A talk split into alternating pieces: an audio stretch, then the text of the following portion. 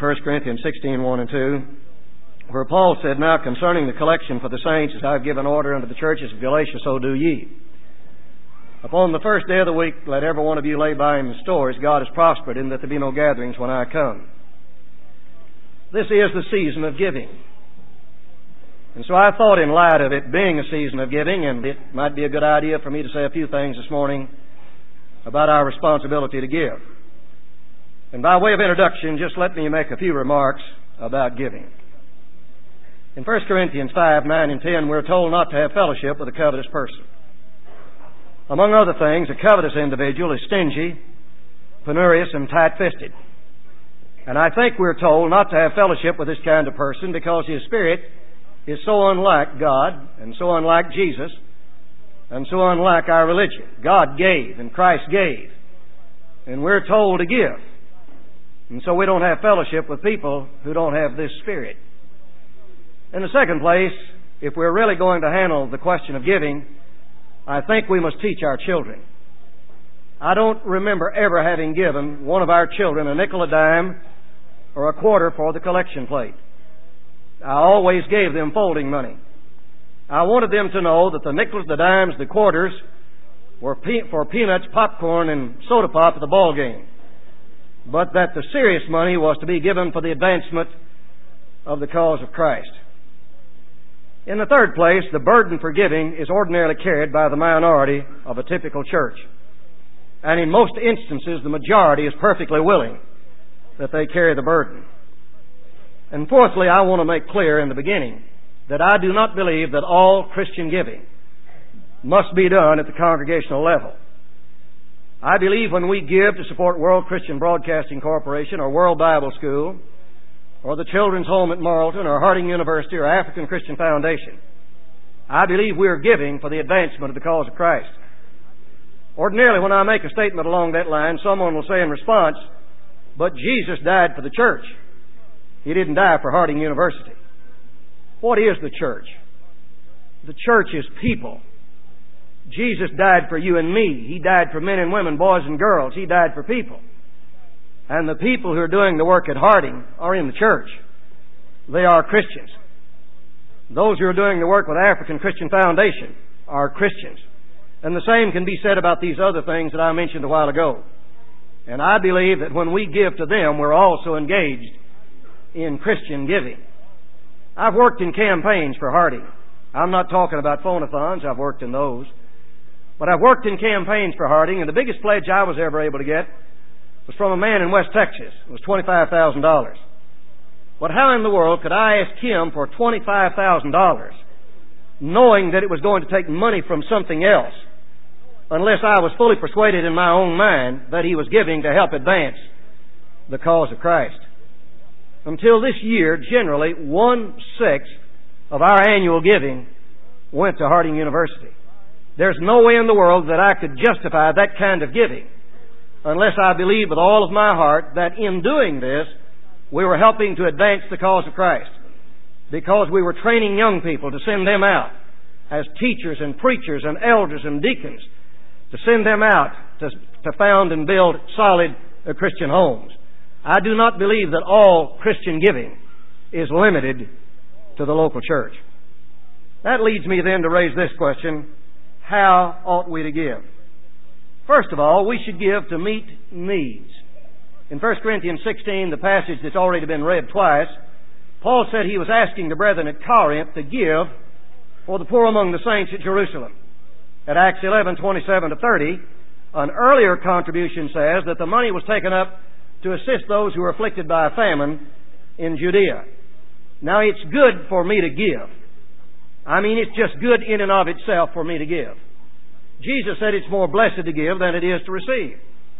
But for the life of me, I can't figure out how I could give and give as I ought to if I didn't feel that I was meeting some kind of a need. Across the years, I have received a few letters from brethren that read something like this.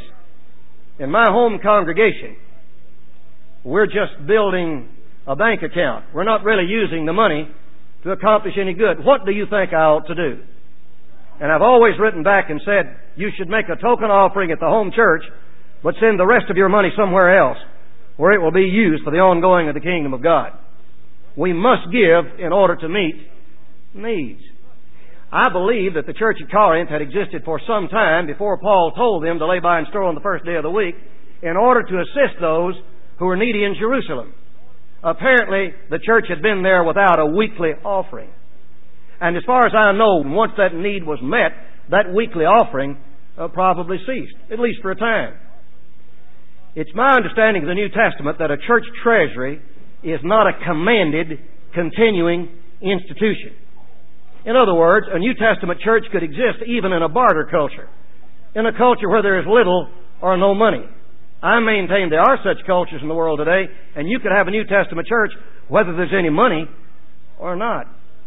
I grew up about 30 miles north of here, and for about a year and a half, I attended a little country congregation where my grandmother was a member. And the collection for the week probably wouldn't run more than a dollar and a quarter, or maybe a dollar and thirty cents. Someone says, that little? Well, you see, people were working for 50 cents a day when they could find work. And it wasn't until 1942 that we began to work for a dollar a day. That little church didn't have much by way of a contribution. Nevertheless, it was a New Testament church. You could say financially, the thing hardly existed at all. But nevertheless, it was a New Testament church. Well, if the church treasury is not a commanded, continuing institution, then how do you justify having one today? As a matter of pure expedience, we live in a money culture, and we do so many things by proxy. And I am convinced that sensitive Christians will want to give in order to meet the continual needs that are in the world today. But I'm just making allowance for a church that might be in a barter culture where there is no money or where there's very little money. But we give primarily to meet needs. In the second place, according to this passage read by Harmon, the brethren in the first century laid by and store on the first day of the week. And it seems to me that his translation said they laid by or they gave upon the first day of every week. And that's really what it says in the original. Wonder why Paul would say that the giving ought to be done on Sundays. Why should it be done on the first day of the week? Well, a moment ago, Don read to us from Acts 20 and verse 7 how the disciples at Troas met on the first day of the week to break bread. And in 1 Corinthians 11, 18, and also verse 20, and in 1 Corinthians 14, 23, put together with 1 Corinthians 16, 2, and in Hebrews 10:25, when you put all of these verses together, it becomes pretty clear in the first century the brethren did meet upon the first day of the week. And when you turn to second century literature, it's crystal clear. I mean, read the Epistle of Barnabas or read Justin Martyr, and you'll see that the brethren met upon the first day of the week. This being the case, Paul was saying, I think, you're going to be meeting together. It's a time of convenience. Then lay by and store on the first day of the week. Give on Sundays. Would it be all right to give at other times? I think the answer is yes. According to Galatians 6.10, Paul said, As we have therefore opportunity, let us do good unto all men, especially unto them of the household of faith. And in that passage, he's talking about money. Suppose a need should arise, say on Wednesday night, would it be all right to take up a collection then? I'm convinced it would be. Oh, but now, if you can take a collection on Wednesday night, Wednesday night, then you could take the Lord's Supper on Wednesday night, some say. It doesn't follow at all. You see, the Lord's Supper, as we've already been told, is a commemorative institution. It commemorates the death and the suffering of the Lord and Savior Jesus Christ. And commemorative institutions have a stated time of observance. The Passover, for example, was observed on the 14th day of the first month to commemorate the time when the Jews were delivered from Egyptian captivity. The Feast of Tabernacles had a stated time of observance to commemorate when the Jewish people were living in the tabernacles in the wilderness. The Feast of Purim, although a man-made or a man-originated feast, had a stated time of observance because it, it was a time to celebrate how the Jews had been delivered from slaughter by the Persians. And the Lord's Supper is a commemorative institution. It has a stated time of observance. What do we commemorate in giving? Not a thing. Not a thing. There's no commemorative value or function in it at all. It's simply a collection of tools that we might be able to do some good. And I maintain if that need were to arise in midweek, it would be all right to take care of it. A lot of times I'm not here on Sunday, and sometimes Marilyn is not here either. And so what happens? Then on Monday I'll write a check and send it to the college church. I'm giving on Monday. The collection was taken on Sunday. Is what I'm doing on Monday unscriptural?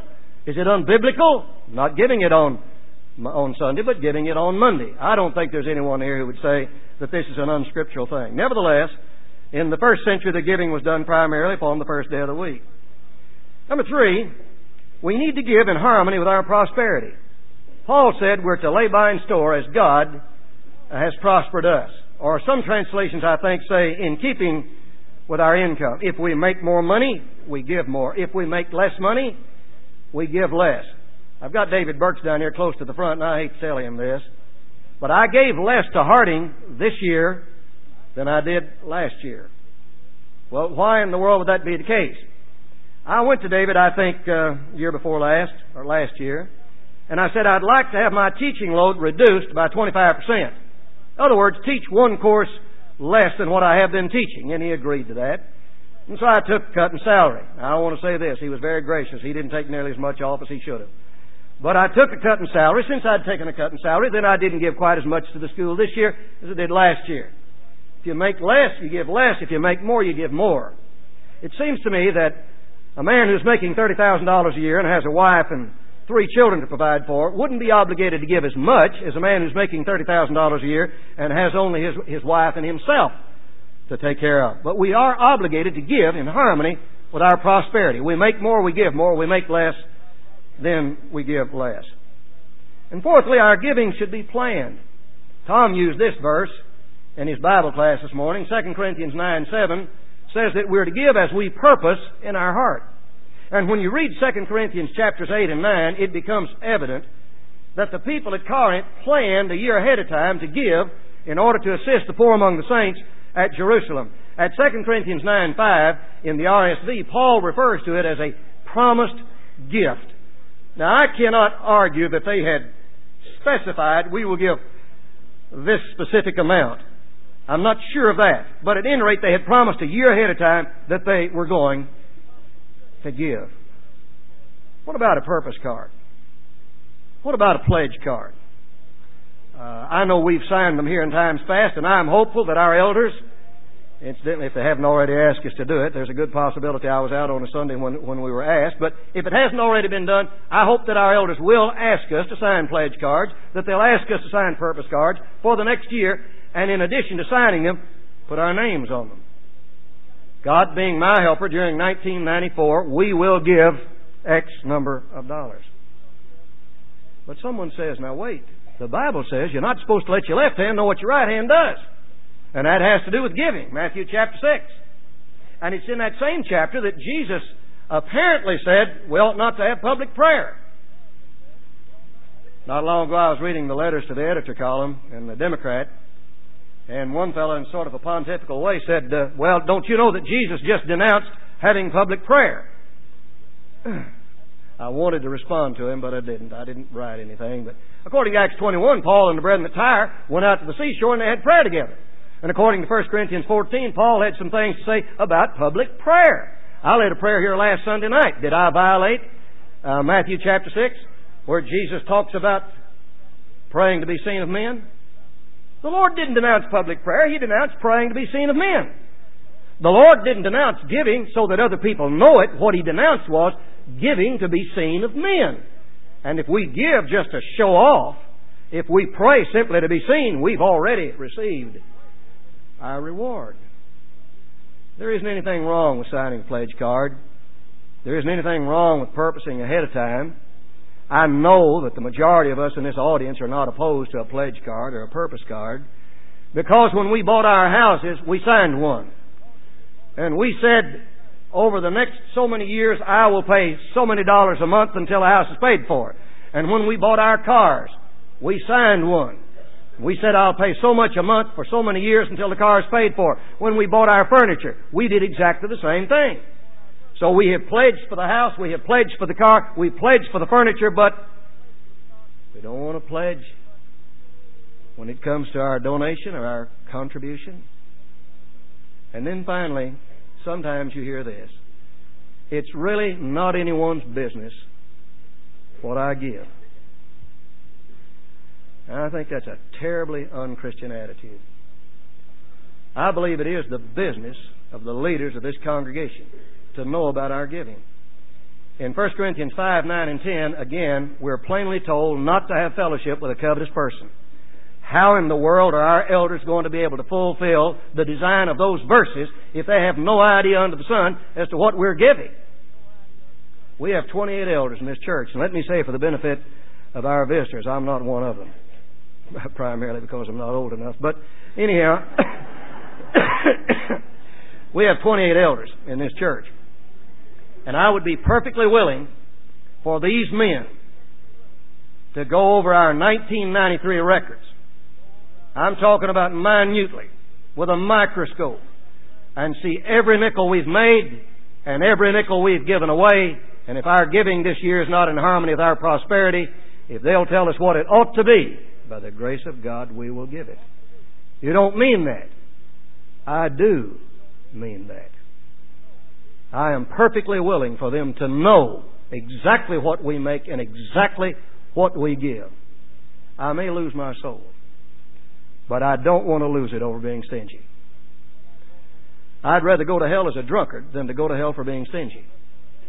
You can't possibly imagine the uh, the poverty in which Lot Tucker and I were reared, and the hardships and the difficulties that we faced as boys. You work for 50 cents a day or you work for a dollar a day. You live in an old house on which you pay $3 a month house rent. I mean, now that's poverty.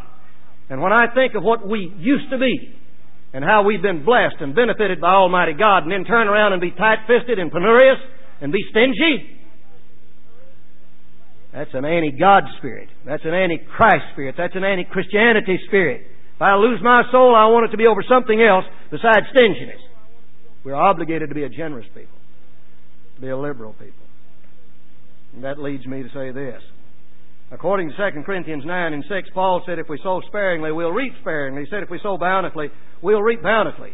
And in Romans 12 and 8, according to the RSV, Paul made this statement that we are to give liberally.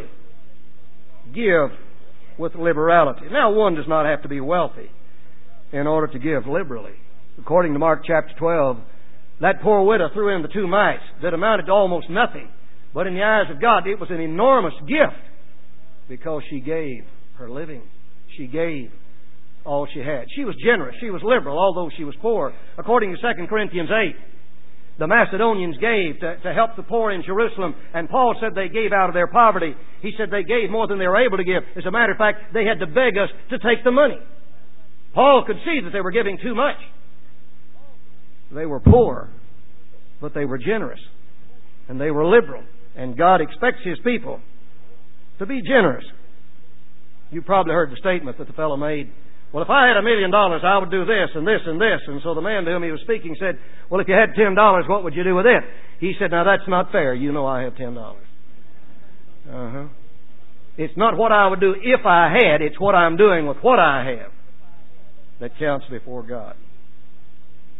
What do you think about tithing what do you think about Christians giving a tenth of their income? Under the law of Moses, which was sanctified by the blood of animals, an inferior covenant, everyone was expected to give a tenth. Widows, orphans, poor people, they were all expected to give a tenth. Now, those who were wealthier had to give more. But everybody started there. And our Lord, during His personal ministry, commended tithing. Sometimes we miss it because it's in an expression of condemnation.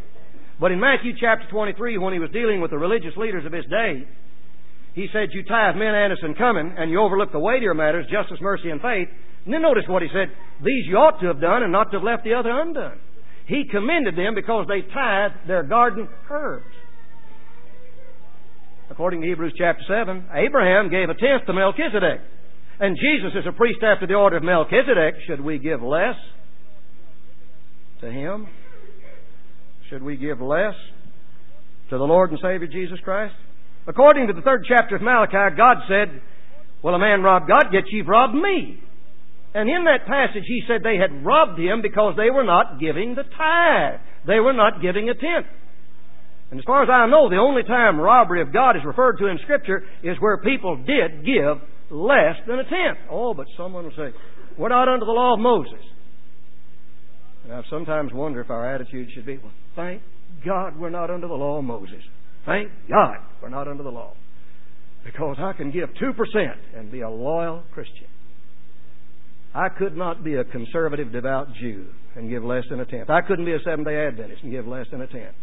But I can be a blood bought, born again, New Testament Christian and give 2% and give 3%. It's been my conviction for a long, long time that we're really not going to get the job done evangelistically until we can get our people to thinking in terms of at least a tenth. When our son Michael graduated from high school, he received more than $400 in graduation gifts. I mean, he was just raking in the loot. That kid wanted to regraduate. Uh, really. he was having himself a time. And so I kind of slipped up on his blind side and I said, Mike, you've gotten over $400. I said, don't you think the Lord ought to, ought to get a cut? Don't you think he ought to get at least a tenth of that? Now, he said, Daddy, now they didn't give this to the Lord, they were giving it to me. I said, well, that's right, but don't don't you think don't you think probably he ought to, Lord ought to get his cut? I said, I'm not telling you what to do. I'm just making a suggestion. He never said another word to me. But he took his four hundred and some odd dollars and put it in his little bank account. And he wrote a check for forty some odd dollars and he put it in the collection here one Sunday morning. Well, how do I know about it? He didn't tell me, but he told his mother. I to tell you something. I was never any prouder in my life because he was learning that he had a responsibility to share with the Lord's cause what he had been blessed with. Year, year and a half ago, one of our elders stood on this platform and he said uh, something to the extent that there is no specific teaching in the New Testament that we must give a tenth. And I happen to agree with that. But I'm saying in light of the giving done in times past, under that inferior covenant, shouldn't we at least give thought to beginning at a tenth, and for many of us, we can give even more than that.